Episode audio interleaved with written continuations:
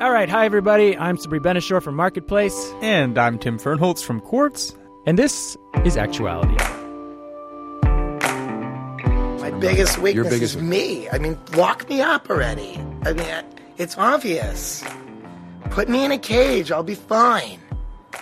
Okay? You know, I'm my own worst enemy. But, uh, what can you do? I was born strange. Strange is one word for it. That was Dov Charney, then the CEO of the clothing retailer American Apparel, in an interview with Marketplace about a year ago. Now, Charney is gone from his company and he is in court, where this week he was accused of abusing employees and using company equipment to save footage of himself having sex with models and employees, which his attorneys deny. Today, we will hear from Charney's successor about how she's cleaning up the company, what the science says about asshole bosses, and why women keep getting stuck with turnaround jobs. Uh, American Apparel is a U.S. clothing company. It makes all of its clothing in Los Angeles, and it is uh, an iconic brand for a certain person who grew up in the mid Aughties. It was cool in Brooklyn, and it was cool in L.A. And part of that cool was its advertising campaigns featuring scantily clad women in sexy poses. What would you call it, Sabri? Slutty and porny and young, although I don't mean slutty and porny in bad ways. I'm just describing. And that was one of the problems with Dov Charney's tenure. He was the target of multiple sexual harassment lawsuits, some connected to these photos, though he never lost one in court. The company itself is a mess financially, losing hundreds of millions of dollars on top of the weird controversy over the ads. And about a year ago, the board of directors at American Apparel got tired of this situation and ousted Charney, the CEO we just heard from a minute ago, and replaced him with a longtime fashion executive named Paula Schneider. She's going to play Fix It. Uh, Clean it. Clean it up. And she talked to Quartz reporters Max Nisen and Marc Bain about her strategy. I, I took pubic hair off the website. It made it in every national paper. And the reason I did was because I don't want to be sued for that. I want to make sure we're making the right business moves so that we can sell clothes, not body parts, and we also cannot be not put ourselves in line of danger because we don't need to pay any more attorneys. Uh, although we are on a podcast, you can probably tell that I'm not very fashionable. But my colleague Jenni Avins, who covers fashion, among other things, at Quartz, is quite fashionable and even tells clothing labels what they should make. Jenni is here in the studio with us. Jenni, welcome. How are you today? Great. Happy to be here. Thank you. Great. So, Jenni, what went wrong with Dov and American Apparel?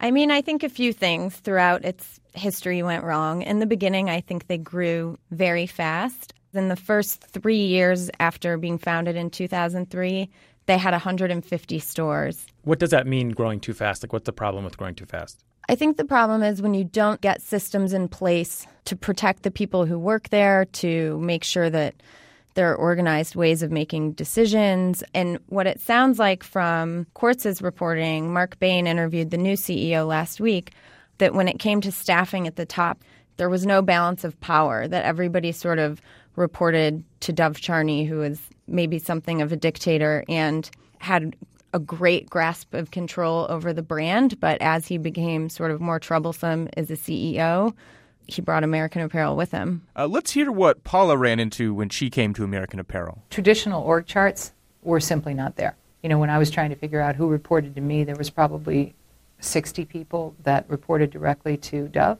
I kept finding out people, okay, who did you report to? I reported to Dov.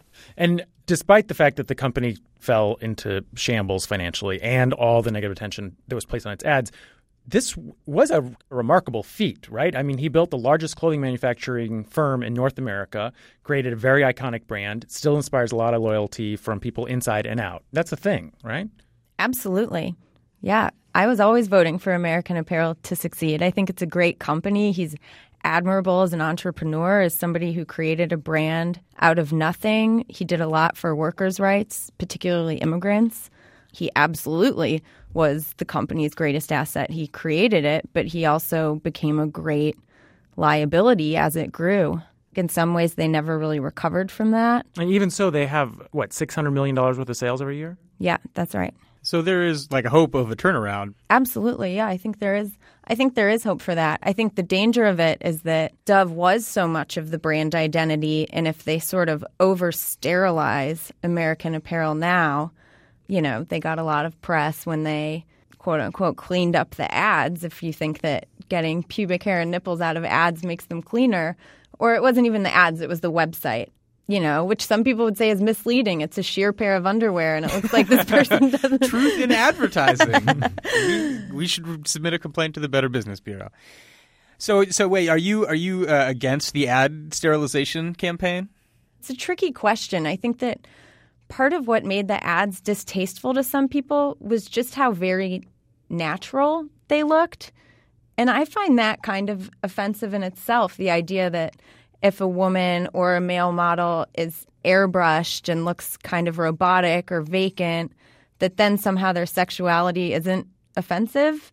But if it looks like somebody who could be somebody that shops at the bodega where you shop, that then it is a little dicey. I mean, wasn't part of the complaint also that you know, these were very, very young models, or at least made to look very, very young, and they were kind of objectified in a certain way? Yes, and some were employees, some were not professional models, and that's what I mean when I say it depends on sort of which ad you're talking about and, and what the complaint is. Uh, so the new American Apparel CEO, Paula Schneider, uh, actually says she likes 90% of the ads. So, you know, of the, the 90% of the advertising that I really do think was fantastic, if you asked me for an example of the 10%, I would say there was an advertisement there where there was a girl straddled on the bed that said she mixes play with pleasure and her legs are spread. I don't think you need it. I don't think it's relevant to you know the clothes. And the, the other aspect of it is, you know, we're, we're advertising on Facebook for our website, you know, for our e-commerce site, and we were not allowed to get use any of those ads on Facebook. We kept getting kicked off of Facebook. It, it's hindering business when it's not really helping it. While American Apparel gets a lot of attention, they are far from the only company that's done a really aggressive sexualized advertising campaign. Not at all. Tom Ford's Gucci in 2002, sometime in the early aughts, it was one model pulling down another model's underpants, and there was a G shaved in to the model's pubic hair. Of course, that ad ended up being banned. But even in much more subtle ways, most fashion brands are selling some idea of sex. Abercrombie and Fitch very famously sells a white middle American brand of sex, you know, with these Bruce Weber photo shoots and golden retrievers and football games and wet grass and the word Aryan comes to mind. the, the young Aryan nation. And Abercrombie um, and Fitch, another company that's had controversies in the CEO suite as well. Which to get back on track Sorry. is what we're talking about. Which is this self-destructive genius, right, Sabri? Yeah, this story made me think of a guy I met who. Where'd you meet him? American Apparel a, store. Yeah, it was in the, in the changing room of American, American Apparel. Apparel. Um, this gentleman named Fred Kiel, he is the author of a book called The Return on Character, and he's executive director of KRW Research. He basically did a study of what is the effect of having a jerk or an asshole or just like a weird person who comes off as a jerk or asshole at the top of your company. What is the effect of that? This is what he found. High character leaders brought in nearly five times the return on assets to the bottom line, as did the low character CEOs in our study. So basically, companies with nice bosses make more money than companies with jerk bosses.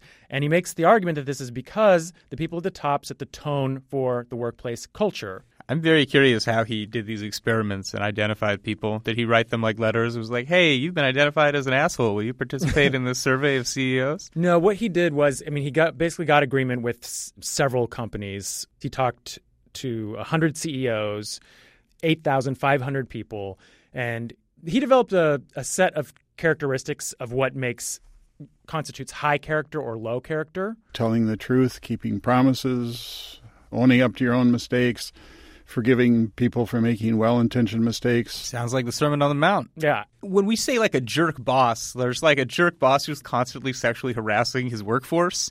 I feel like that's like outside of this character question. That's like a that's like a criminal boss. What we're talking about with a jerk boss is just someone who's like not very nice, right? Yeah, yeah. So I, I think, still think sexually harassing your workforce falls into the category. well, I'm saying it's not. It's, it's beyond it. You're not. You're a jerk, sure, but you're you're now like a criminal. Like obviously that's that's bad. Fred was not looking at people who were like criminals when he was doing this research. I guess is my point, or was he? No, he wasn't. But what was interesting was he said criminality is the line that boards draw. They say, as long as you're not a criminal, we want you. You're aggressive and decisive and you take no prisoners and you're a weirdo, but but as long as you don't break the law, then we want that dynamic business character person. That, he says that's the sort of like trap that companies fall into, thinking they need that person that that person that they're describing could be an asshole. Just thinking about the kind of problems that we are seeing in American Apparel or uh, at other fashion companies where this has happened. We see it at Abercrombie and Fitch. We see it at this company Nasty Gal that just brought in a new CEO to replace their founder, who's becoming the chairman. Uh, how do you fix this? How do you go from having a crappy boss and how you clean up after them like Schneider's trying to do? Well, Kiel says you have to get rid of the original boss that's a bad manager. With extreme prejudice. With extreme prejudice.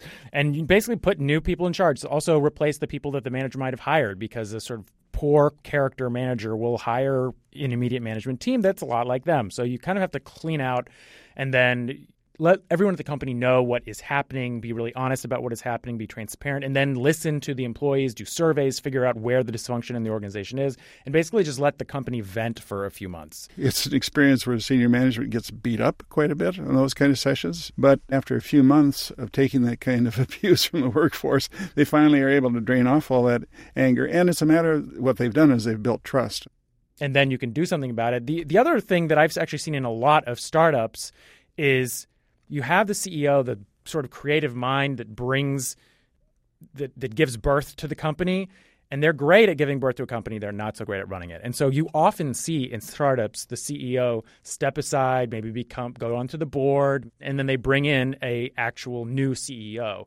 I think all entrepreneurs go through this. If they really are going to scale their business, at some point, you've got to cede a little bit of control and let people help you. And what's sort of interesting about the American Apparel situation is it's probably not an accident, right, Jenni, that Paula Schneider is a female executive being appointed to replace Dov.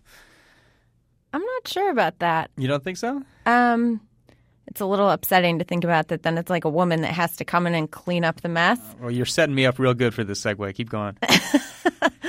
Um, but yeah, I guess if I were an employee there and I had sort of felt traumatized by the experience of working for a hypersexualized dude, that it might be nice to have a female CEO. I'm not really sure about that. I, I wonder Um, if it went through the board's mind when they were looking at candidates Probably. replace Dov. But the reason that I am asking you this uh, is that there's research that shows that when you have a company that's in bad shape, the board of directors is more likely than not to bring in a woman CEO to do the fix it job.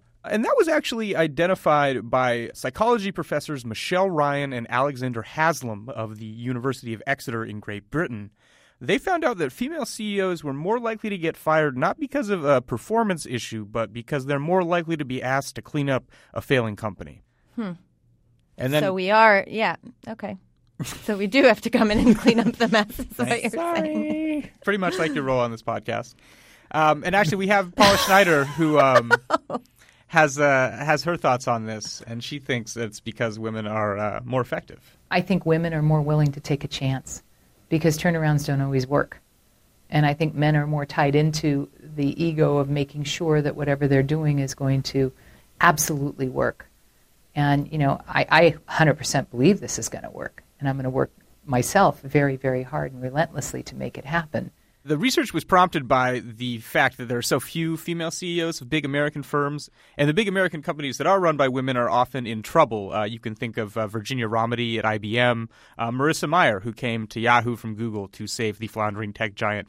And what these researchers found was it's not just a glass ceiling that women face in the corporate world, it's a glass cliff, because more often than not, they get put in charge of ailing companies and have the deck stacked against them. Why do they get put in charge of ailing companies? Like, why is it that boards like gravitate towards women to do that, or is it? They're not sure exactly, but one trend that they point to is that uh, women are more likely to be hired from outside of a company, and ailing companies are more likely to hire an outside CEO.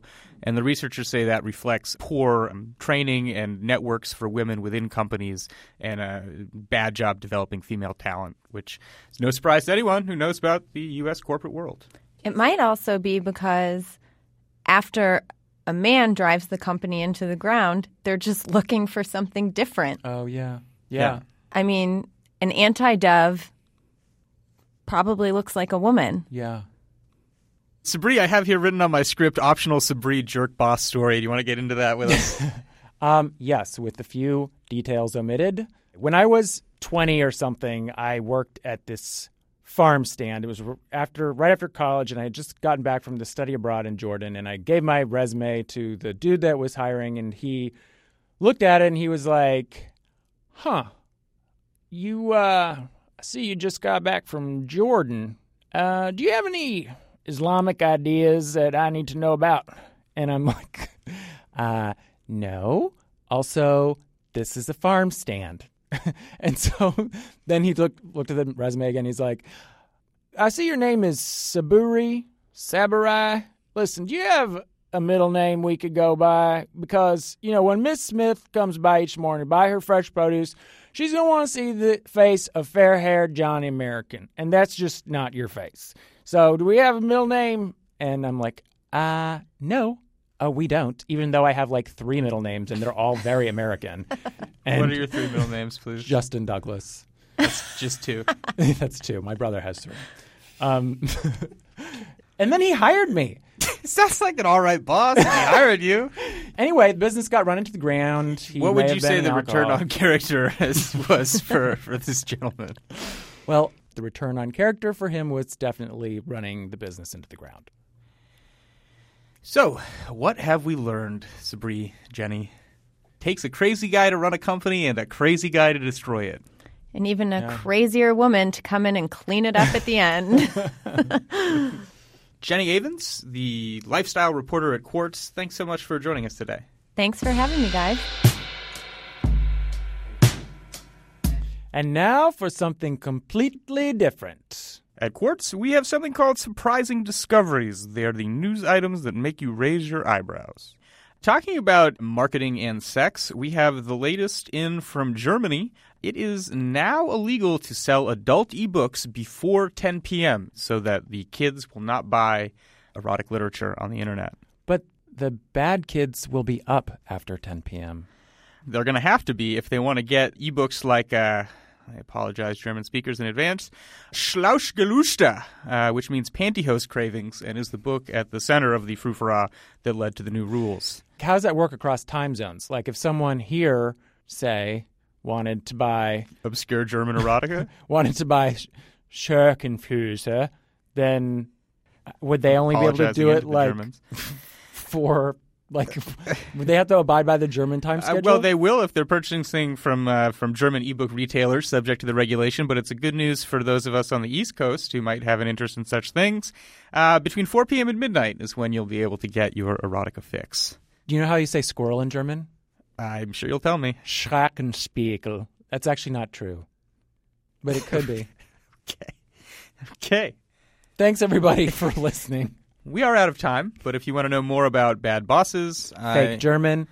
if you want to know more about bad bosses, German pornography laws, or anything else happening in the economy today, check out marketplace.org and qz.com. And while you're at Quartz, do sign up for our daily brief. It is the perfect way to start your day. And if you have any German words that you'd like to tell us about, or actual feedback on the podcast, which would be better, you can reach out to us on email, mpqz at marketplace.org, or reach out to us on Twitter. I'm at Sabritri.